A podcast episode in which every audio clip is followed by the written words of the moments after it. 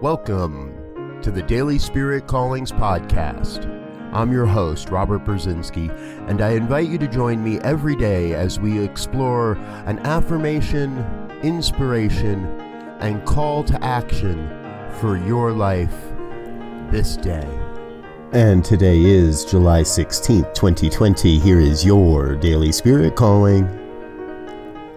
Today, I let my heart and mind collaborate on behalf of the highest vision for my life.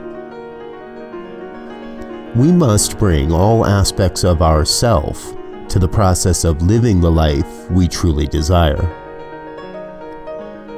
Today, you are called to let yourself be guided by your heart and mind. Thank you for listening to Daily Spirit Callings. If you found value in this program, please share it with your friends. Learn more about Spirit Evolving Ministries at spiritevolving.com.